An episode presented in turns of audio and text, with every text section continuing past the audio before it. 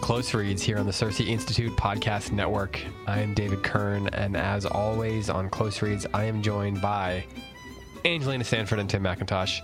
Angelina is sitting across the table from me here at CiRCE HQ, and Tim is on an adventure somewhere in Wyoming. Rock How's it going? Springs, Wyoming. Rock Springs, to be more specific.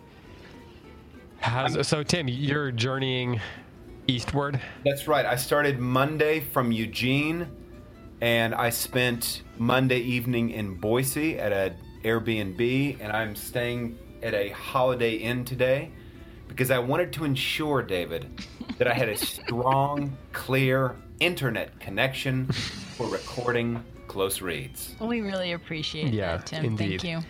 But I, I that thought- doesn't sound sincere. I'm sorry. It's David see her set up, face. No, David set up the office in a way that I can't help but use my NPR voice, and it's a little disturbing. So I did a whole telethon thing before you came on. Oh, We asked a bunch of people for money that don't, Yeah. aren't listening. If you like the program you're listening to, just, it's just the way he's got it set up. I just I'm automatically. So Tim, thank you very much for having the internet.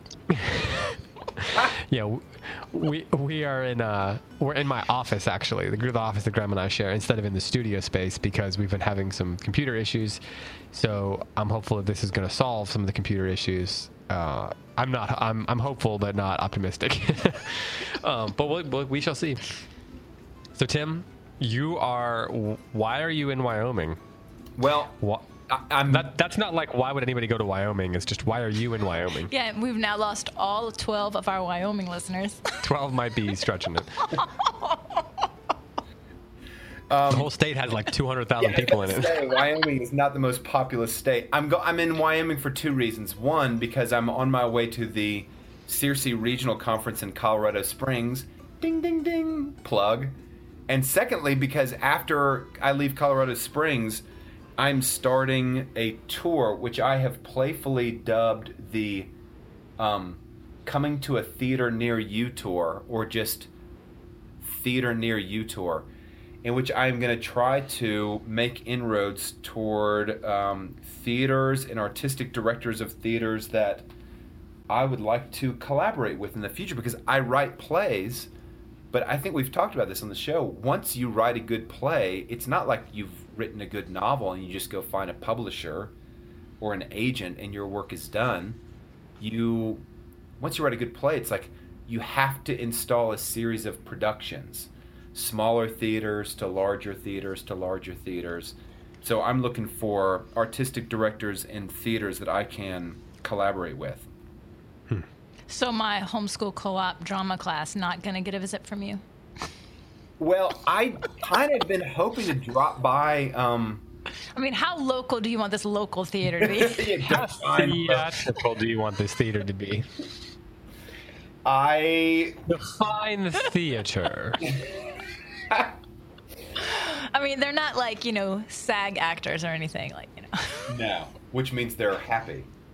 Oh, and willing to work for free. and to work for free. Yeah, the union's not involved. Um, well, I think I might have just offended a lot of people who are in unions. Uh, that David was is just losing all of our listeners. First Wyoming, Frank, the unions. yeah, but at least the people in Wyoming will be happy about my union joke. the people in the unions will be happy with my Wyoming joke. Yeah, joke. so he's just playing the middle as usual. yeah, exactly. Well, we are here. Iowa. Whatever you do, don't lose Iowa. I well, I lived there. I, that, that'd be heartbreaking. You're right. We got to hold on to those swing states. Yeah, Iowa Um, pigeon farmers. We cannot offend that kind of like. We've got a tight grip in that market. Did you just refer to them as pigeon farmers? No, I'm just saying the, that particular market within Iowa, The the pigeon the pigeon farmer market of Iowa. market of Iowa. Okay, well, I don't think we're gonna have a problem with that. Um, so we are here to talk about the murder on the Orient Express. Actually, it's not the murder; it's murder on the Orient Express. A uh, I was just about to say this conversation got derailed, so now look how I brought that back. ooh, Yeah. nice. So uh, we we are back on the tracks again, um, Ooh. and so this is a Agatha Christie novel. It's probably her most popular one. It's not necessarily considered her masterpiece, but it is the one that is most widely read. And as we've talked about before, on November tenth, I almost said November 6th, but November 10th, the movie version is coming out, starring Kenneth Branagh, Johnny Depp, Daisy Ridley, Michelle Pfeiffer, Ju- uh, Judi Dench. Uh, I could go on and on. Dame Judi I, Dench. yeah, I, I apologize. How American of me. so Um, American. Sir Johnny Depp. Um, Not yet, but I'm sure it's coming. and uh, so we're going to talk about this book. We're going to spend uh, three episodes on the book itself, I guess. So we're going to talk about part one today. Then next week, we're going to talk about part two. And then guess what we're going to talk about the next week after that? Uh, part four. Part. Uh, Number, No. Numbers are hard. Yeah, numbers are hard. Part three, and then we're going to do two extra episodes because we're going to do a Q and A episode, um, and then we're going to do a tie a movie tie-in episode, which will allow us to do a lot of comparison between the movie and the book and stuff. And one of the reasons I wanted to do it this way is because it gives us three episodes while we're reading the book. But a mystery story is part of the fun of a mystery story is talking about when it's all over, right? And you know who did it and looking at how she constructed the story and all that kind of stuff. So I wanted to do two episodes on that, and I think the Q and A episode and the movie tie-in episode will allow us to do that. Yeah. Um, anybody who hasn't read Agatha Christie before will be in for a treat. Uh, Angelina and I were talking about our childhood uh, mystery reading habits, and I was telling her that I probably read every, at least the Poirot um, novel that novels that she wrote. I didn't read all the Miss Marple stuff, but I read every Poirot novel. So that's like what twenty five or thirty of them. So um, I'm a big fan. Although I haven't read this one for at least 10 years. So Angelina was saying that she remembers a lot of it. And I actually, I think I remember who, who done it, but I'm, I'm not 100% sure on that. So Tim, as we get the conversation going, I'm curious to hear from you whether you have read Agatha Christie much, and if so, what your history with her has been like. I have no history of reading Agatha Christie. I think I saw the mouse. What is what is wrong with you? Am I am I shaking? No, I just mean no. Like, Oh, what- what is wrong with you as a human being? Like every time we talk about childhood books, like what? Like you just y- you're like 12 with a set of Hermann Hesse novels somewhere. Like I don't understand how you didn't read Agatha Christie. Yeah, I was reading Remembrance of Things Past when I was 12, and it kind Really, really, that was that was your preteen reading or remembrance of things past. That was at that early decade. You had a lot of reflecting you needed to I had a lot of reflecting to do at age 12. Uh huh. Uh huh. No, I Con- genuinely. Continue, please. Yeah, tell us more about this. Continue in confessing this deep, deep character flaw that you have not read any Agatha Christie.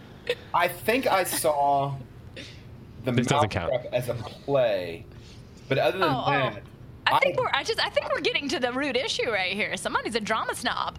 yeah. I am a little bit of a drama snob. No, that's not true. I just I don't know why. She A drama snob or a drama queen? Which is it, Tim? maybe, yeah, maybe both.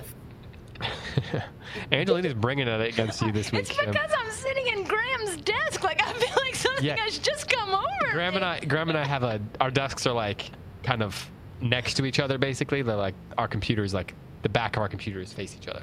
So right now, I'm looking at her across the desk, and she is sitting where Graham would normally sit It's- during the day. and I'm- I just- I'm so this sorry, I'm- Graham snark, I guess. It is is. This is Graham is channeling through me. I apologize. Listen, Are you? I Are you gonna be to- okay? I have to say that even though I'm not familiar with Agatha Christie, I do remember seeing the 1974 movie version. Oh, okay. Of the murder on of murder. Uh, Murder on the Orient Express, which means, and I, I do recall who done it. Okay, so one of the things that we actually should talk about is people have said on Facebook and elsewhere that they either couldn't find the book or didn't want to read it or whatever, and so they've been watching different adaptations of it. And one thing that we, Angelina and I, discovered today in doing some prep for the show, because we do prep for the show, believe it or not. Believe it or And- not, this was intricately scripted two hours ago. yeah, exactly. Um, uh, we, we discovered through Angelina's use of Wikipedia that the the 2010 David Suchet version, where he plays Poirot, actually changes quite a bit from the book. So if ah. you are if you are watching the 2010 version, I think the BBC did with David Suchet, then you're not getting the full experience And they changed the ending. and they so- changed the ending, so maybe watch out for that. Um, It will definitely affect your reading of this yeah, book. it, it will for sure.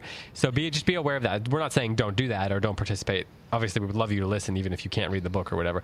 But um, just be aware that it's not the same thing. And um, the new mover version coming out, it'll be fun to look at what they keep the same and what they change and how they interpret characters and things like that. This is one of my favorite things about talking about movies, anyway. So Well, we already know that they've lost their mind because they cast Michelle Pfeiffer as Mrs. Hubbard, and they turned an Italian into a Cuban. a Cuban. Yeah, Oh, and then a Swede, a Swede into a Spanish. yeah. Hey, who is A that Spanish? woman in the woman, movie? woman. I was trying to remember. oh yeah, that's what I looked up. I- In the movie, Wait, what? Yeah. Say that again. In the contemporary version that's coming out, who is Kenneth Poirot? Branagh. Kenneth Branagh. Branagh. Kenneth Branagh. And Johnny Depp plays Ratchett. Oh, really? We got a problem. See. A- and uh, and then uh, Daisy Ridley, who people will know probably from Star Wars, um, she's Rey in Star Wars. She um, plays Mary. So there's a lot. And Michelle um, Penelope Cruz is in it. Um, Dame Judi Dench plays the Russian uh, princess. So just tons of um, Gad. uh, Well, anyway, we could talk about the cast all day. We'll wait till the till the movie comes out. But um, one of the things we want to do here, though, is we got to give something to give away. So we have a copy, pretty nice copy. I mean, look at that, Angelina. It's pretty nice. Oh, that It's is not like a nice. mass market. It's like No, I it's like a new, that. nice I'd, I'd snag it. matte cover of uh, Agatha Christie's The Merger, Mur- The Merger, The merger. The Merger of Roger Ackroyd, The Murder of Roger Ackroyd, which was one of my favorites actually when I was growing up. it's up. a business book. The Yes. merger. The merger of Roger Ackroyd. it's a cross between um, the other mystery story we read. It's a whodunit CEO novel. Yeah, exactly. So we have a copy of The Murder of Roger Ackroyd, and we are going to give this away to one lucky listener. So what we're going to do is anybody who has been who is a patron who has contributed any amount to our patreon page and you can learn about that at patreon.com slash close reads um, is going to get a chance to to get this book so we're going to post a question there and the question is going to be this uh, it's an honor system. We're going to trust that you're not Wikipedia-ing. Do not Wikipediaing- Google this. Is it Wikipedia-ing or Wikipeding? Um, yeah, don't Google it. Shame, shame if you Google this. So, so here's the question: What Edgar Allan Poe story is considered the first mystery, like true detective mystery story? Oh. And Angelina's like freaking out because she Yeah. knows the answer. I totally know it. I didn't have to Google it. So I'm gonna post. uh, I'm gonna post a post there on the Patreon page. In fact, I, sh- I should just have a follow up question for anybody who gets the answer. I'm just going to follow up. I'm going to quiz them to make sure. So actually, what I'll do is I'll send out a message through Patreon. So if you're contributing, just be on the lookout there. It'll go to your email inbox, but you, you need to respond on the Patreon through the Patreon thing. So I'll post the question there on a message to everybody who's on there, and then we will choose one winner of all the right answers, car talk style, like the car guys. And um, speaking of NPR, and so then we will mail a, this copy of The Murder of Roger Ackroyd uh, to to one lucky winner. So um, if you have not yet become a patron of our Patreon page, then maybe this is the extra motiv- motivation to get you to jump on there and put in your two dollars a month. Plus, you get those sweet bookmarks if you do that. Um, and thanks to everyone who did that because we have been busy this week sending out all of the, the rewards, all the mugs and the posters and the and all that kind of stuff. So thanks thanks so much for your support. It, it's a it's been really encouraging to to hear from people who have written us letters and emails saying, you know, close reads has meant a lot to me. I, you know, it's helped me learn how to read or just have feel like you have a little bit of community and that definitely makes us i think feel like it's worth jumping on here every week and um, speaking at you um, really like i said in the little video we mostly just thought we were going to talk to each other about books we liked but it's kind of grown out of something much more than that so thanks to everyone for your encouraging words and of course for listening but let's we've wasted enough time now uh, and, and yeah, they're doing Matt Bianco's favorite part of the yeah, show. exactly Hey, David, could we give a little brief shout out, just following on the heels of all the nice things that you've received from people, to Kelly Weinock? I hope I'm saying the last name right. She wrote us a long, very, very thoughtful email. I don't know that she's on the Close Reads, Close Reads Facebook page, so I just thought it might be worth mentioning what a nice email that Kelly sent us about the Gilead series. Yeah, thanks to everyone who. I mean, we've been getting more and more emails over the last six months, and it just seems like a big part of it is it's not just it's not just like the three of us talking about books. It's this fact that there seems to be a community that's sprouting up, and people are building. Even if they're like digital friendships, I mean, they're more than that. They're even if we don't get to talk in person, um, people are making friends and you know just the, the the the activity of discussing great books I think is is the is is a is a uniting it's a unifying experience and I think we're seeing that um, and it really wasn't necessarily why we created this show but it's almost like the best benefit of the show at this point I think in some ways um, so let's uh, let's talk about the Murder on the Orient Express. You know, one of the things that's interesting about talking about a mystery novel partway through is um, if you know the ending, like Angelina does, or like like all the three of us basically. I think I remember it, but I'm not. I didn't want to look ahead because I wanted to enjoy the experience a little bit. But if you either know it or you think you know it, you constantly want to be like, "Aha! I see what she did there." So we're going to try to avoid doing that. But she does some amazing things in the first part of this book, getting things set up and getting things going and building the drama and the tension and getting to introduce the characters and things like that. Um, and Angelina, you have done a lot of writing and things like that recently on mystery stories. You did the podcast that that you and I did together for Forma uh, a couple weeks ago, and then you also wrote an article for our magazine, and you're working on another piece for the website for next month. And what I want to hear from you is in what ways do you think that wh- what things do you think Agatha Christie does that she has on display in this first part that really show her mastery of this storytelling form? This is the part that wasn't scripted. I just sprang this question on her. Boy, did you. Um, and so I'm wondering, and Tim, you can jump in here too as well, but I, um, uh, So the question is, what exactly? well, what, you know, in your studies of the mystery stories, what, in what ways do you think that Agatha Christie is especially gifted, or in what ways has she, mastered the form that you see already in the first part of this book? Some of the things, and again, I'll. I can't say everything I think about that because I don't want to give away. That's fair. spoilers. Yeah, and we're going to talk about that obviously in those final two Um, episodes. But some of the things I can talk about is I was really interested with the fact that she seems to be playing with the form a little bit in this first section, right? So she's working on the expectation that the reader of the detective novel expects certain things, and she's playing with that. Um, uh, for example, you know, uh, a lot of uh, Hercule Poirot's lines, like, so the guy says, "Oh, so you're going to rule out, you know, this suspect?" And he says, "Oh, I, I don't rule out anyone. You know, everyone's a suspect till it's over." That's a Yeah, very like, six, yeah. dramatic, you know, setup kind of line.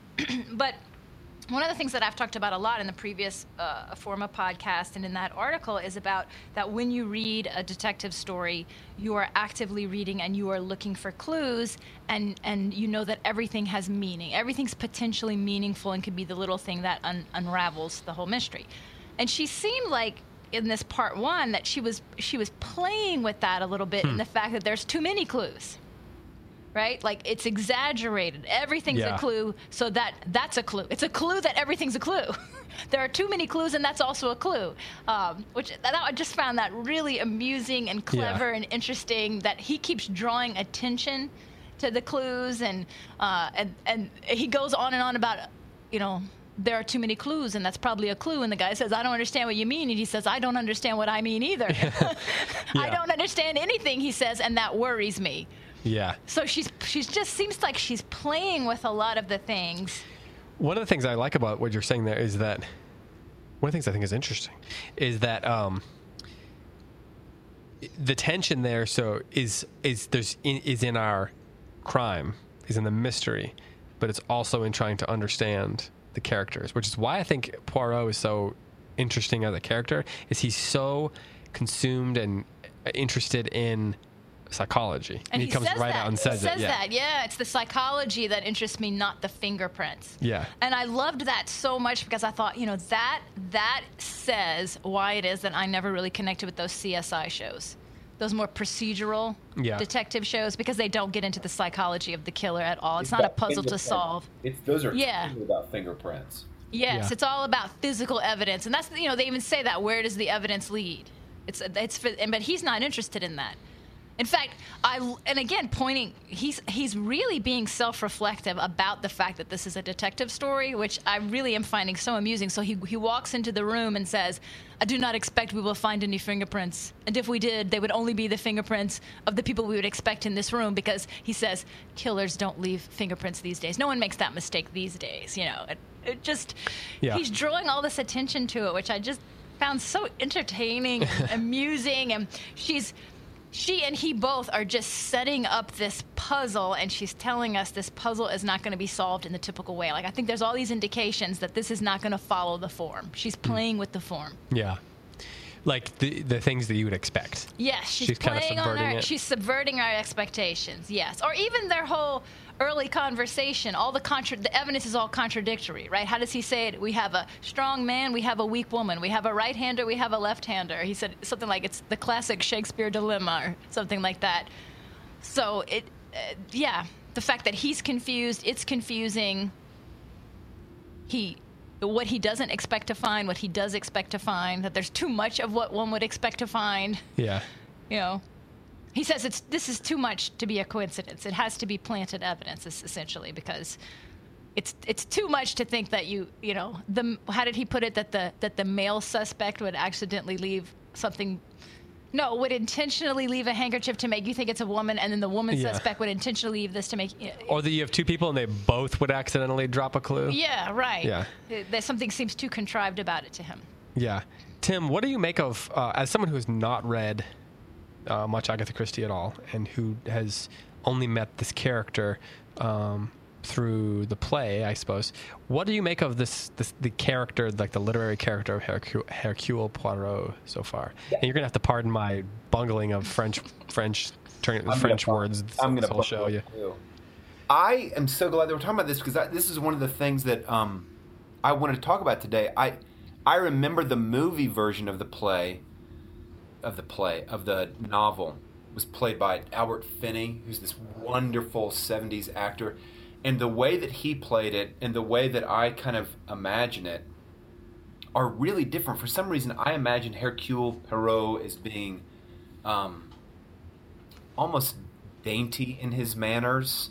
Um, oh he is. He says he's a dandy. She calls him a dandy. He's totally dandified. He's a total dandy the way that Albert Finney plays him in the 74 movie, which I love the way that he played him, is so boisterous and and not not bungling, but he is a like a force of nature and his Albert Finney's voice is just huge and he kind of his voice is also kind of um flat, almost kind of monotone, which sounds like the antithesis of the way that I'm reading Hercule Poirot.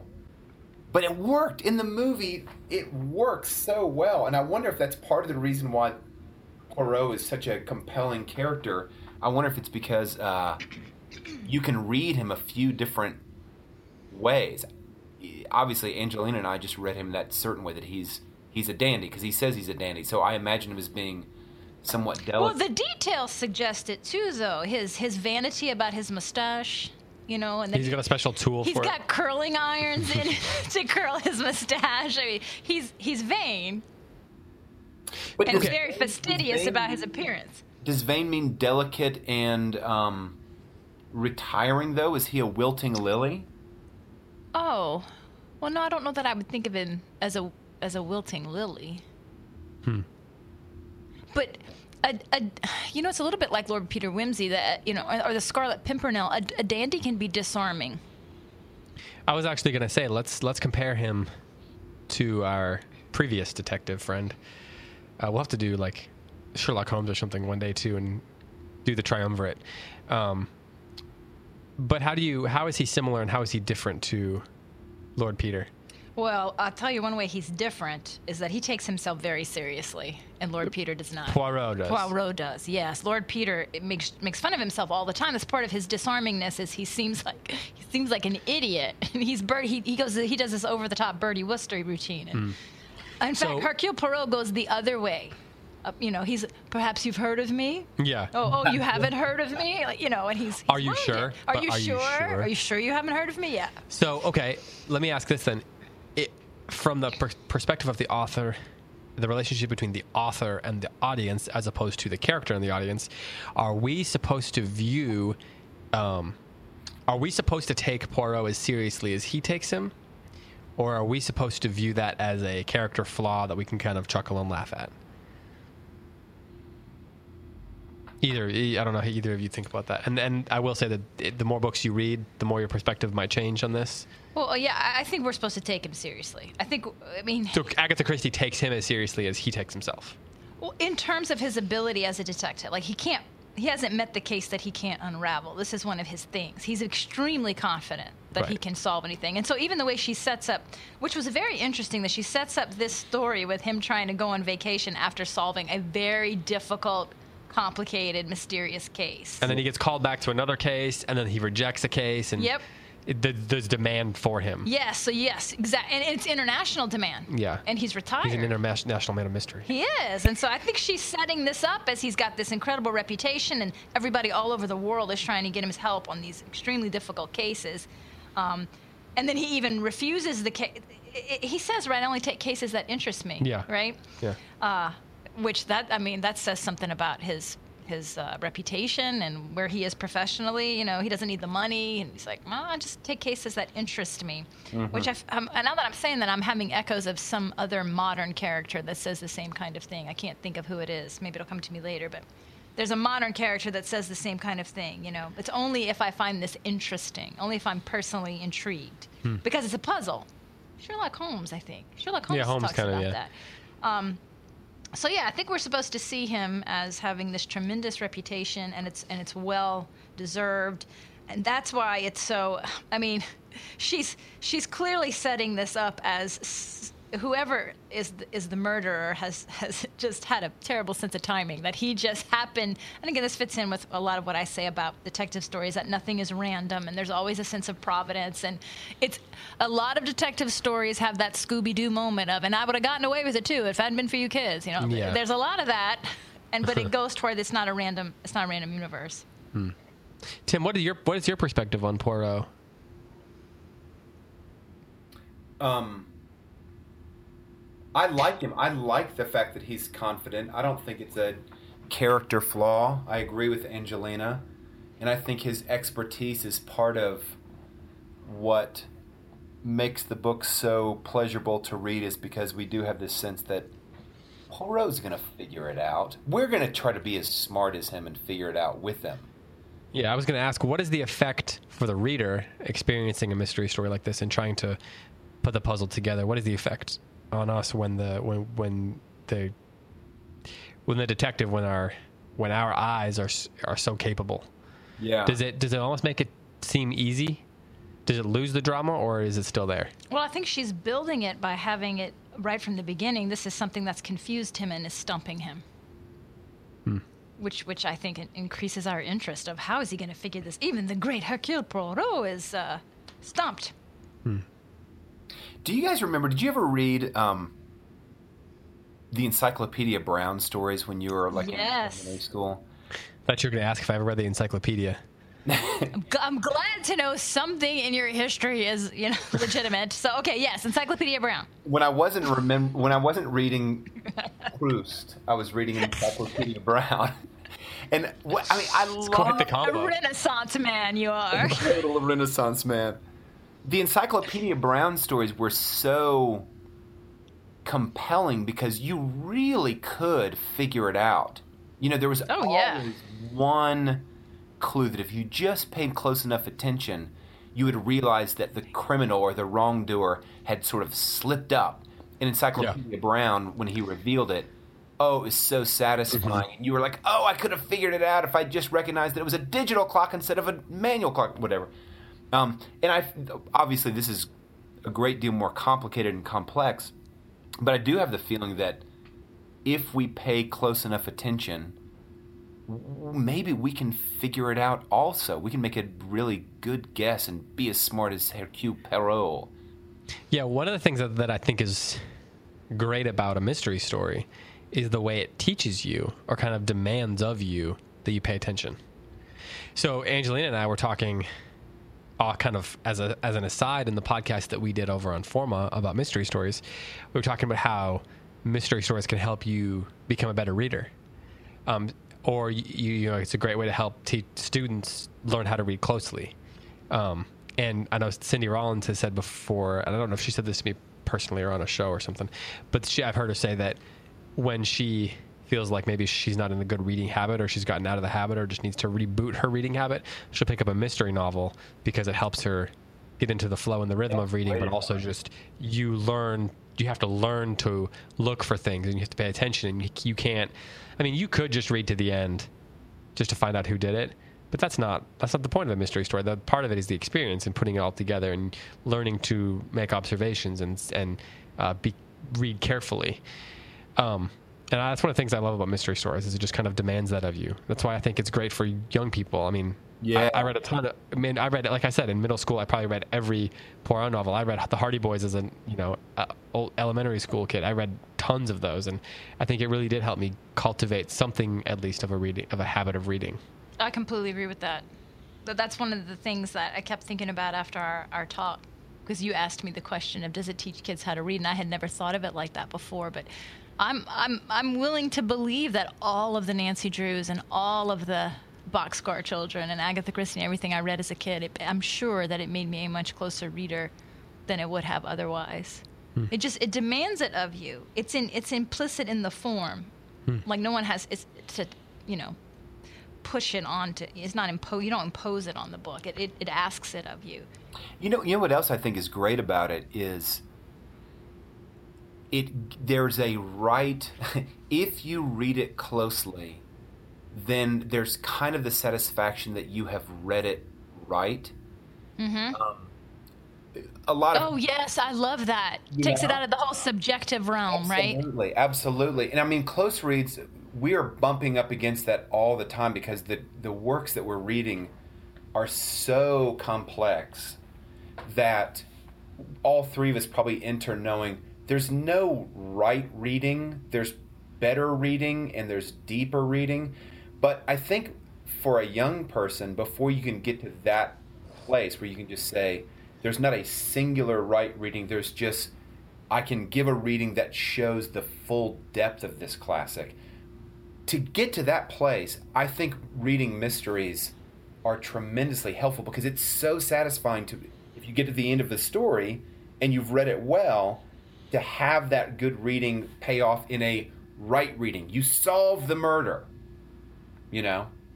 Yeah. no absolutely Well, it's like we teach with the young kids. We read fairy tales to them. Mm-hmm. Um, and I think it's especially good for kids. uh, mystery stories are especially good for kids as they're learning to read themselves. Like, you know, I might read aloud a more difficult book to my kids at a younger age than they would be able to read to themselves. But when they're learning to read for themselves, mystery stories, especially the ones that are age appropriate or you know child appropriate depending on the personality and of each individual child like that that's especially good for them as they're trying to as they're learning the habits of good reading. Mm-hmm. In, in terms of like reading for themselves not necessarily reading as a family or in the classroom or something like that. Yeah. And I, th- you know, one of the other things we like to teach, all of us have taught literature. We all want to teach our students how to be active readers and read with a pencil in hand, right? And learn how to mark what's important. And I think that I think that yeah um, if you're one of those people who tells your kids not to write in books then yeah no then you, we are not friends we- yeah no exactly I might report you to social services. That's a form of abuse. all of my we have multiple copies of everything in my house. Everybody's got their own book.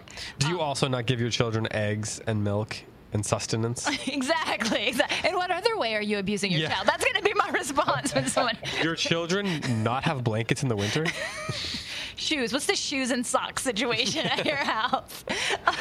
but I think that detective stories also um, also demand that sort of active reading because one of the things that you have to learn. Okay, so let me start not as an adult reader, as a child reader. A child reader reading a detective story is going to get to something and pause and say, "What does that mean?" That seemed like that was really important, but I don't know what it means. I'm going to note that to myself and I'm going to keep reading until I figure out why this was important.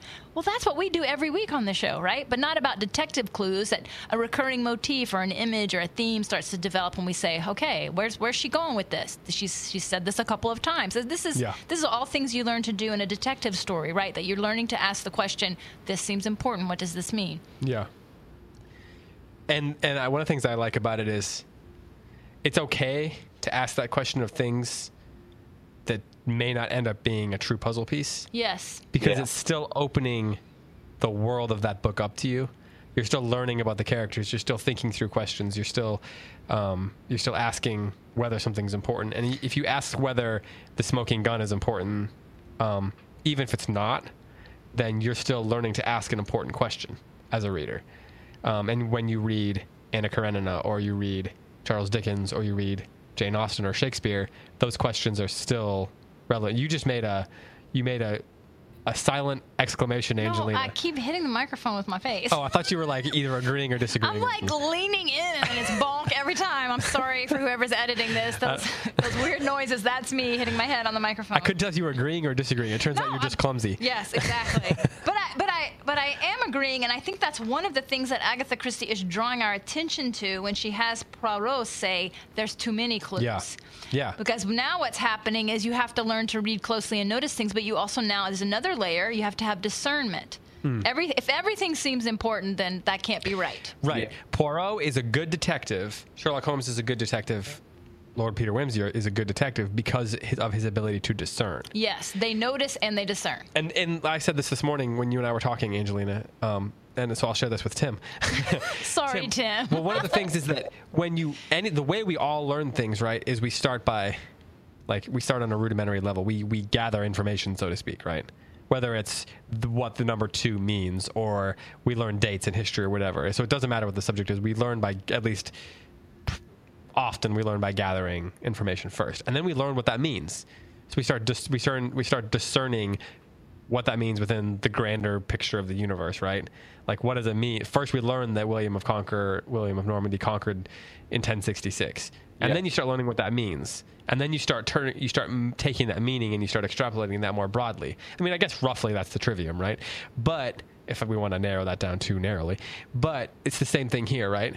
We learn we learn to make observations, we learn, we gather information, and then we start discerning what that means, and then we start applying them more broadly. So, in a, in a way, the form of a mystery novel, the form of that experience, applies more broadly to all the learning that we do. That that's absolutely true. And you know, as you're talking, I'm thinking about this idea that you know, if everything's important, then that's not right. Right? N- not everything can be important. Makes me think of the kid who's first learning how to highlight the textbook, and they literally highlight every sentence. Right? In the chapter, you're like, okay, you're, you're doing this wrong. not everything is important, but and of course, if you ha- if you teach children, you actually know that that is an obstacle kids have, right? Because you have the two kind of summarizer kid, the the one who's gives you the two words and you can't get anything. What else happened? Well, no, I summed it up. You know, boy ran. That was the chapter. You know, that's all Yeah. you're going to get. But the other kid is going to talk for 42 minutes about a two-page something that they read because because everything's important. Yeah. And and the sweet spot is somewhere in between that. So so one kid has to learn to to see more, and the other one has to learn to discern more. Uh, so it's all doing that. But one of the other ways that I think she's playing with the form is is the setting. So I, what I said in in the um, the mystery article that I wrote for Forma, and we talked about it on the Forma podcast, is that one of the things that happens in, a- in a detective story is you have a makeshift community. Sometimes it's a real community, like it's a family, but more often than not, it's a makeshift community. Especially with Agatha Christie, it can be like a vacation lodge or And then there were none. They're on the island. yeah, they're on an island. In this case, it's a it's a it's a train, right? So you have a makeshift community, and then when the crime happens, the community is disrupted, right? Everyone becomes a suspect, and you don't know who you can trust, and so the relationships break apart. And then the movement is toward the restoration of order and justice and the restoration of the community. So you should always expect to see all of that at the end of a detective story: the community restored, a justice served, uh, and there's some kind of redemption. But she's so interestingly playing with this because she's got them trapped. She's got them trapped on this on this train, right? And hmm. so the murderer has to be someone on the train. It has to. So so this is all intensified. I mean, when you're in a vacation lodge, it could be someone who wasn't there, who snuck in in the night and committed the crime and left. It doesn't really have to be a resident of the lodge. But in this case, they've they've looked around. There's no footprints. There's no way in or out. It has to be someone in the train. So that intensifies this whole everybody's a suspect thing. Which, by the way, the taglines for the movie is "Everyone is a suspect. Clues are everywhere," and I was so excited about that because this is basically the two points I made in my article. so I was like, "Yes, you know, Yeah. you guys get it, or I get it, or we both don't get it, but at least at least we agree with each other." And so I loved how, in part one, twice Hercule Poirot makes a comment about this is a community He actually uses that word and says twice, This is a hmm. community of people who were brought together on this train, and now we're together. And he spends a lot of time talking about how uncomfortable they are at first, and there's an awkwardness, and they're strangers. But the more that they spend time together in this forced community, barriers start to fall down, and you see people sort of pairing up and having conversations. And he, he's just he's noticing all of that, and and she just seems to me like she's drawing attention so much to the form. And, and doing interesting things with it. So everything's ramped up. Too many clues, that's ramped up. Um, and then the fact that the setting is uh, so intensely isolated. So she's taking these tropes and just pushing them up to 11. Yes, I was just going to say that. She's pushing them up to 11. Which to me, again, suggests not just a knowledge of the form, but that she's intentionally playing with the form. She's drawing attention to the form and she's going to do something with it. Which that's what a master does. That's what a master does. I mean, Shakespeare doesn't always follow the form of his plays. He messes with them. And when he does, it's because he's drawing your attention to, I know what I'm doing and I'm messing with this to, to make a point. Yeah, yeah. Tim, David. it's your turn to talk. It's your turn. I'm going to. Angelina and I just had a mini conversation while you. Sorry, I you- really excited about this. I've got so No, many highlighted she- passages. I th- it's great, but I don't want you to feel left out over there in Wyoming, Tim. I'm going to be quiet now. Go ahead, Tim. I w- one of the things that I like about Poirot already is that we mentioned it earlier. He's most interested in human psychology more than the fingerprints, and he reminds me a little bit of um, uh, the detective in uh, Crime and Punishment. Or- I had a feeling you were going to say that. Did you Uh, really? okay. Yeah, go on. No, I Tell want to us hear this. more. Tell me more. Well, Porfiry Petrovich knows. Okay, so listeners, if you want, if you've not read Crime and Punishment, Spoiler for Crime and It's Punishment like, coming. it's like 400 years old. yeah, David has a strict rule that there's no such thing as spoiling a classic. So, but that Also, if you, if you won't read a book because you know something about a character in it that's like world renowned for 400 years, then that's a you problem, not a book problem. wait, Romeo and Juliet die at the end? I'm out. What? and in fairness, the murder, the crime in Crime and Punishment happens pretty early. So Yeah, True. It's like right away. the As one would detective- expect. yeah. The detective knows. He knows Raskolnikov has committed the murder. He has no doubts. The trouble is he has no clues. He can't pin it. He has some clues. That's an exaggeration, but he cannot pin the murder on Raskolnikov. And so, what does he do?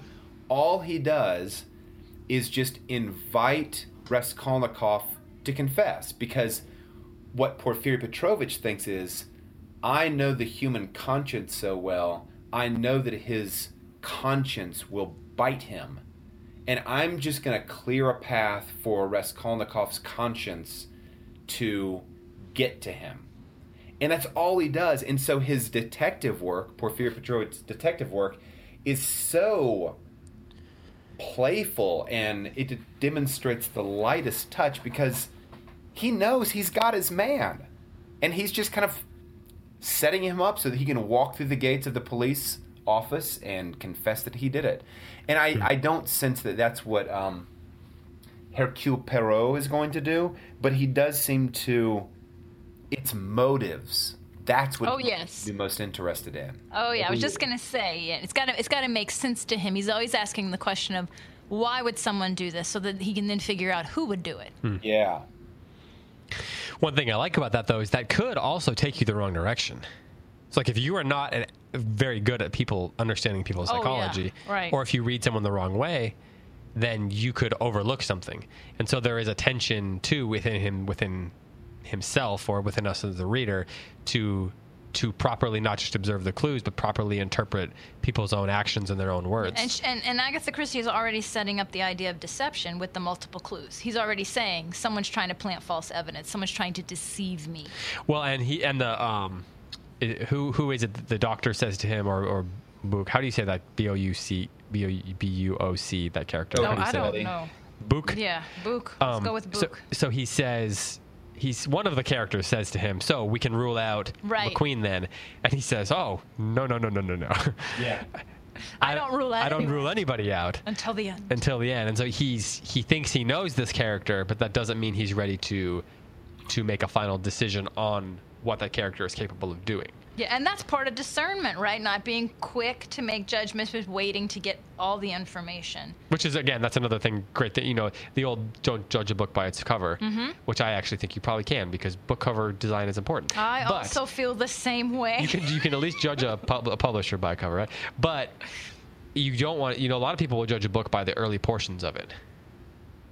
To get when you're still gathering information. Yeah. Hmm. and that that's another that's not a good way to read you know if you're in a i mean i do it all the time honestly but some once you've learned how to discern things about books you can judge the quality of a book earlier than someone who's new who's learning how to do that still um, so i'm not saying that's not the you can't do that at all but i don't know why i got off on that I, tangent I don't know either, but you know, now that I've started thinking, now that I keep saying she's playing with the form, all this stuff is jumping out at me. She's also playing with the form. This is a twist too. The victim of the murder goes to try to hire the detective. That's a twist. Huh. That's a twist on the form. he's too. also not likable right.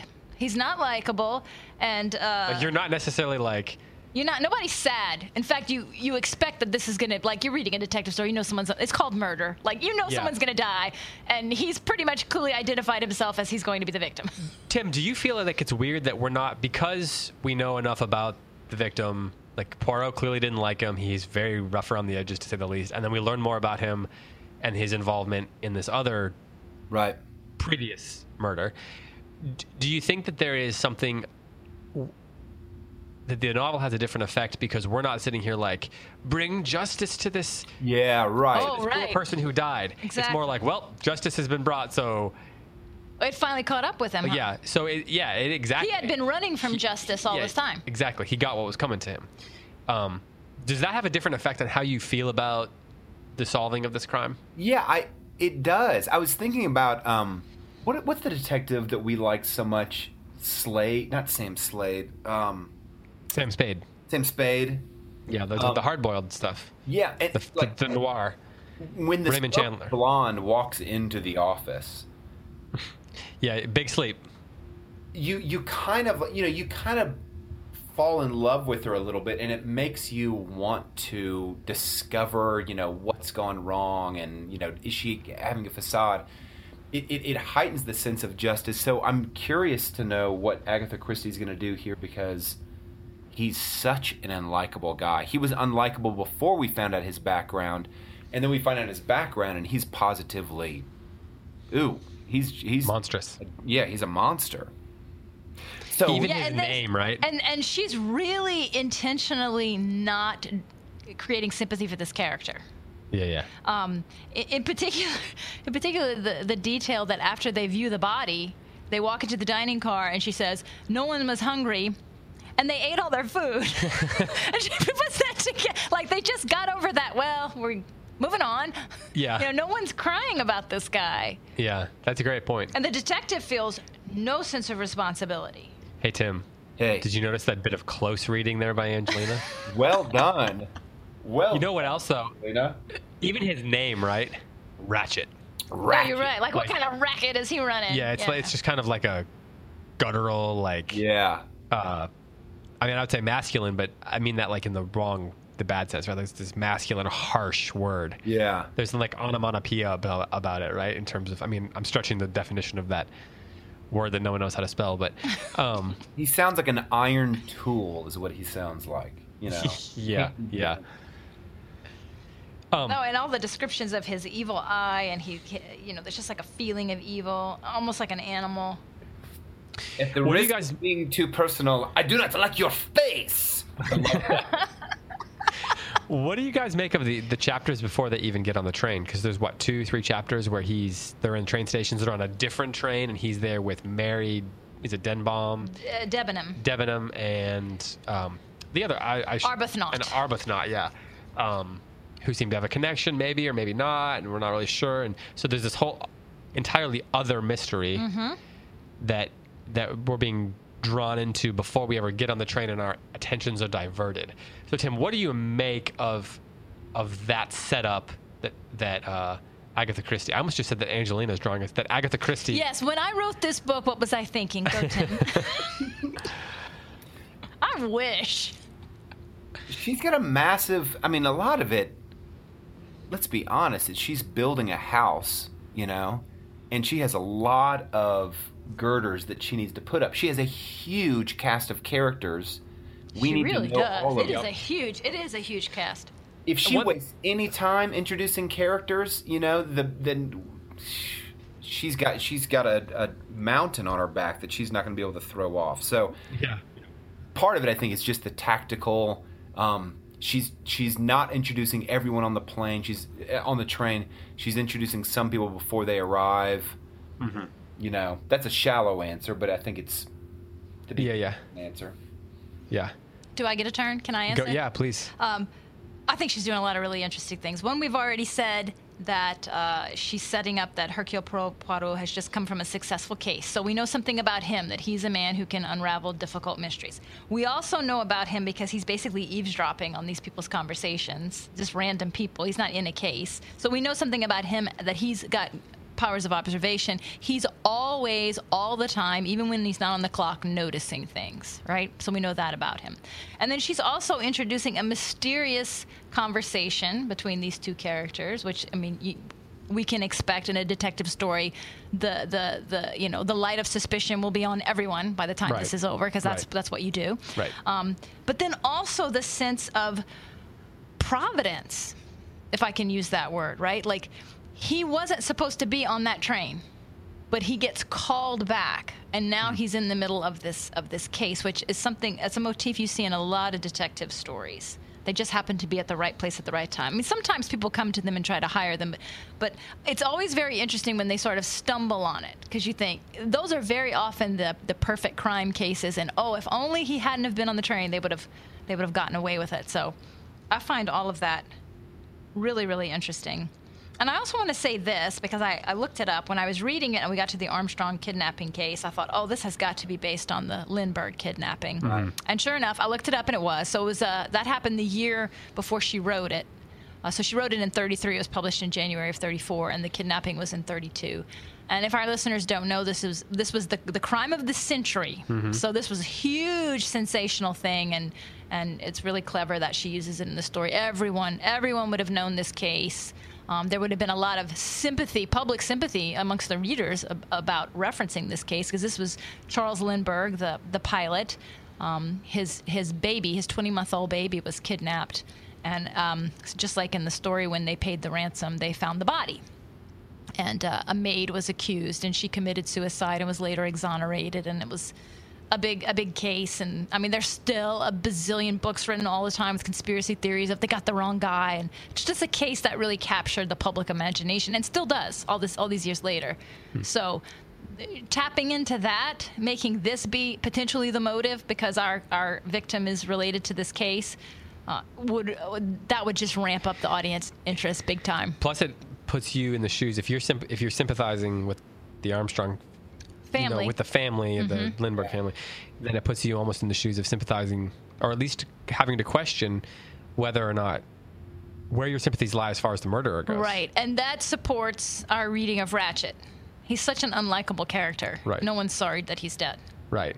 And in the end, I mean, I mean, we got into this a little bit in the Lord Peter, Mm-hmm. the Murder Must Advertise. There's, you know, you have to ask yourself how you feel about the idea or how, what the idea of justice I was really going to say she might be raising the question of what is justice because already, just in part one, if we don't know anything else, we know that the man who died was bad. He had gotten away with the crime and he was running from it. Mm-hmm. So there's already a sense of, ooh, is his death is that is that just? Did Yeah. he did he get what was coming to him? She's, be- she's already raising some questions like Can that. his death, his murder be just, but then also it'd be just that the person who murdered him get what's coming to them too? right? No, You know, exactly. can both of those things be true at the same time?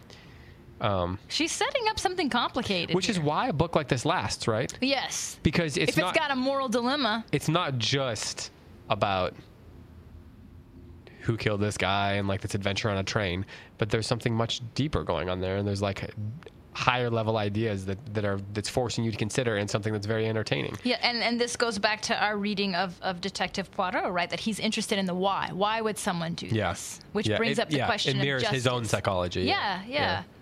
Do you guys think that um,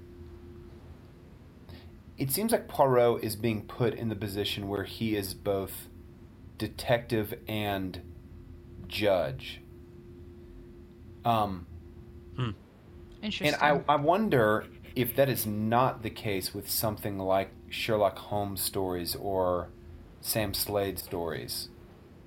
Like they're What do you mean? Meaning, I can think of, without giving anything away, I can think of one Sherlock Holmes story that has a similar similar twist where you're not sure what the just thing to do is. yeah, Which one? I can't think of the name of it, but it's about a woman and and she she tells him. Ah, I can't think of it. I mean, there's so many of them. I but- know, but that really narrowed it down. Sherlock Holmes and a woman, and she tells him something. Now that y'all know exactly what story I'm talking about. So we know it's not the novel. When detective stories end, of course, there's no trial included in the story. We know that justice has been done when the facts are laid out, when the accusation has been made.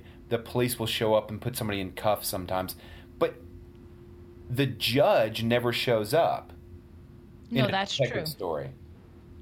And so I think I wonder if that's part of the reason why Poirot is so that having a detective whose primary preoccupation is human psychology and motives, it makes the figure of the detective it gives him two sides.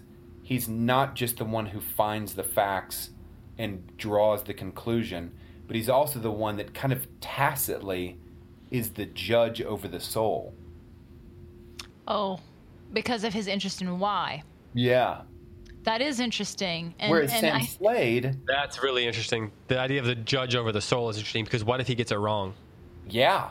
right. What if he condemns the wrong person?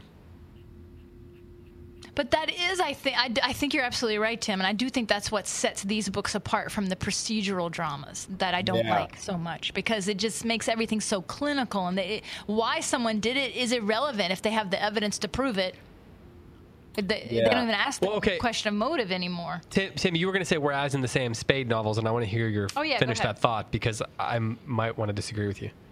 Well, it seems to me like when Sam Slade solves Spade. Spade, sorry, when he Yep. solves um, a murder, it's more like the murder seems. It, it, it seems like the murder is one of a hundred tokens of darkness out there in the world, and all the all the clues aligned on this particular criminal, and so he's going to go to jail. But I, it doesn't feel like the world has been set right. Whereas with a Poirot Mm, I see what you're saying. detective, it, it does feel like something has been set right because what's fundamentally the problem is fundamentally kind of like a disordered affections. It's a problem of the spirit. No, of the that's soul. true. I, I think that in the hard boil, because I did read that Raymond Chandler thing I told you Oh, about yeah, this yeah. morning. Um, I, I, uh, Raymond Chandler, Raymond Chandler hated the cl- uh, classic detective novel, and, yeah, and this one in particular. yeah, this one in particular, and did not like Agatha Christie and Dorothy Sayers and all that. And he just thought it was too tidy, too neat, and not real. Um, as he said, the hard-boiled detective novel was giving murder back to the people who actually commit murders instead of just providing corpses. So he thought that they were too formulaic. So he, in his conception of the world, when the crime is solved, that would not necessarily put the world back to rights, right? It would, the world is too messy in his mind for it to be quickly remedied. And there's some truth to that, and I'm not saying that that means there's nothing You know- good to see in those books, but it's just a different approach. Well, you know what's interesting is, so Lord Peter, Sherlock Holmes, um, and Agatha Christie are all from where? England. And they're all fairly upper class. Yeah. Oh, yeah. These are definitely There is- hobby detectivists. and there is detectivists. They're t- detectivists. I'm making up a new word. But the as authors in general, they're they come from a highly ordered society. Yeah. Whereas if you look at a, a Raymond Chandler, this is, he's an American. There's a Wild West about. I was just thinking there's a Wild West aspect to a hard-boiled detective. the hardboiled detective, in my opinion, is the follow up to the traditional Western story. I completely buy that. I was Um, actually just thinking the same thing. and um, it, it, it, that that sense of Wild West doesn't, in my opinion, and I'm not an expert on this by any means, but does not, in my reading anyway, show up in English fiction, mystery fiction, until you get into the Cold War after World War II, Interesting. and you begin to see it in, in like Jean le Carré, um, in, in, and then mostly in spy novels, and, and becomes much more international, and it becomes about, you know, it becomes about the future of peace essentially like the future of the world. And the, so you're it, the, the sense of fear about what the world is becoming begins to permeate things. Um, and that's why so many there's so many incredibly mystery novels. And even in, in early espionage with um, eric ambler uh, uh, John Buchan. John Buchan, um, Mom, like Eric Ambler's, you know, in maybe the greatest early spy novelist of all time. He inspired all of the, the later ones. There, they feel like there's a sense of order happening at the end. Much more than say the spy who came in from the cold, which is probably it's one of my favorite novels of all time, and I'm rereading it right now for like the manyth time. The manyth is another word that was getting made up on the show We're just Shakespeareing But- it. We're Shakespeareing it. but you know that that they come from a so in short they come from a time period these auth- you know Mm-hmm. agatha christie comes from a period where order is both fading away but also still very important Yes. And so the stories cling to that notion that there is such a thing as order Do you think that it also speaks to the cultural mythos? So, I, as as we're as you're Yeah, talking, probably. I'm thinking. So, America is a country that was founded on chaos, a revolution, and everything since then has been an attempt to establish order over that chaos. That is not English history, where they are. I mean, yes, if you go but the back mythos far is enough, americans value that mythos too they do. like the idea of The- the the Wild West. is something that there's no more the quintessential unconquerable American. American. spirit. There's some, Right. th- th- you know, there's a wild Marlboro man inside of every American man, uh, presumably, according to advertisers. But well i know there's definitely one in me and tim definitely, oh, uh, Yeah. obviously. I mean, I think Tim's the model for the tim's like Marlboro he's man. in wyoming right now just doing marlboro man stuff I'm pretty sure they're resurrecting those ads right now. that's true right tim Yep. That's Okay, how you're all right. funding your tour. That's right. Marlboro Man ads. the FCC is going to crack down on this because you can't have smoking advertising. yeah no Marlboros were purchased in the making of this podcast, but yeah no trademarks involved But yeah, like I, I, there is something to me particularly American about the hard-boiled detective novel. Now that you're connecting it to the Wild West, that really makes a lot of sense to me. I can see that. And these are almost like mysteries of manners, in a sense. no, totally. It's coming out of that same mannish tradition. Yes, and even the well, even the way that um, uh, uh, the Golden Age detective novel, the British novel, he always works with police and within the structures of the institution. Uh, the hardboiled detective novel, the institution is corrupt and he can never get justice or answers in the institution. He always has to go out. So it's always an ex cop or he gets kicked out of the force or retires right there at the beginning of the story. He's always having to work outside of the system. That always struck me as a peculiarly American idea this distrust of the institution, this distrust of the system. Whereas the British would see things, I mean, it's the aristocracy, right? Like you've got to honor the tradition and the even as they're crumbling. Well, and the American, like, private detective, the Pinkerton type, begins with the Pinkertons, which came out of, like, investigating crimes in the West and stuff like that. I think that's my understanding of it. Um, the Art of Manliness did a podcast interview a couple years ago with a guy who was a Dashiell Hammett, Hammett, Hammett expert, and Dashiell Hammett wrote The Maltese Falcon, among others. Uh, and he was in the Pinkertons. And so there's a really interesting interview where this guy's describing like how that Oh. influenced his his stories and like made him a different sort of mystery novelist than like Agatha Christie. And so that's I over in can the completely see that. the Art of Manliness feed. and even this Wild West idea of, you know, who's the law in this town? Yeah, That is just like the hard boiled detective novel, yeah, yeah. where the gangster and the corrupt police chief are almost parallels. Hmm. Tim, Yes, sir.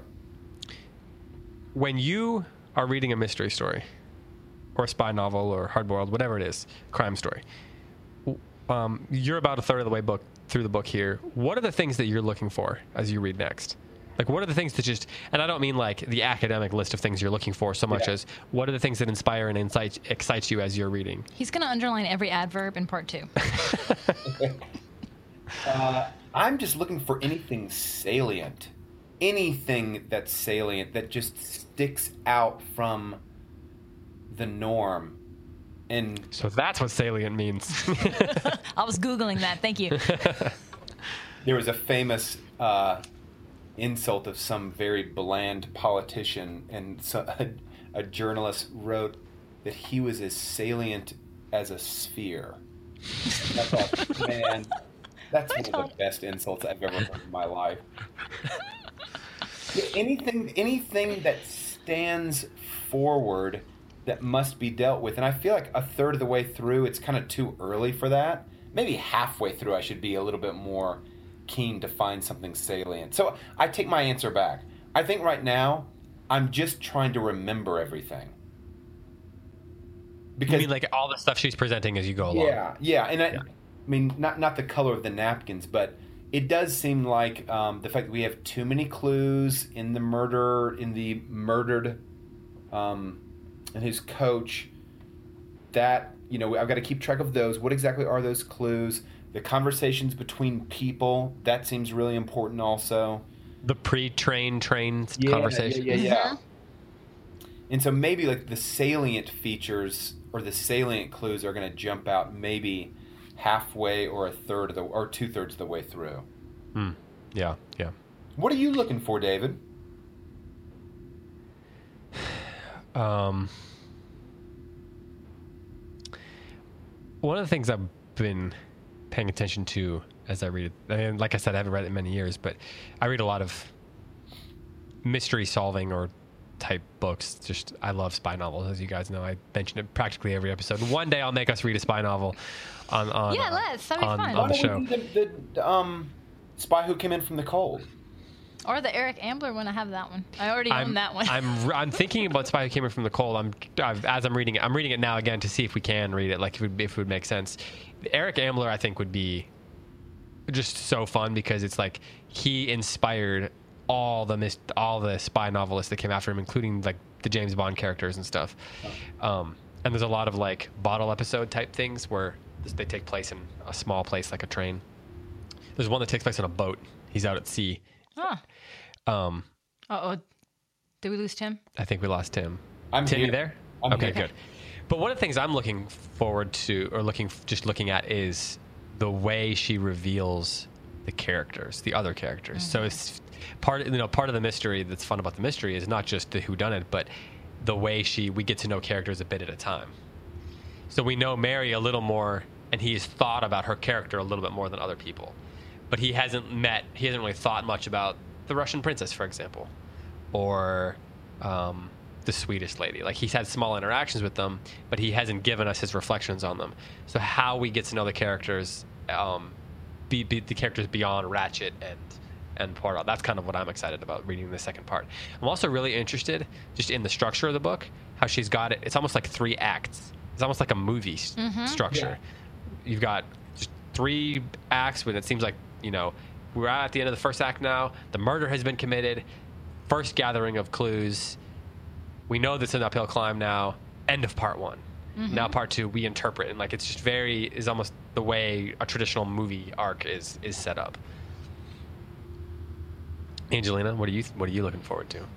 Well, I'm really interested to see how else she's going to play with the form. What else she's doing here? It seems so deliberate to me how she's drawing attention to it. So, what I would expect we're going to see in part two, if we follow the form, is um, a lot of confusion about how to interpret the evidence.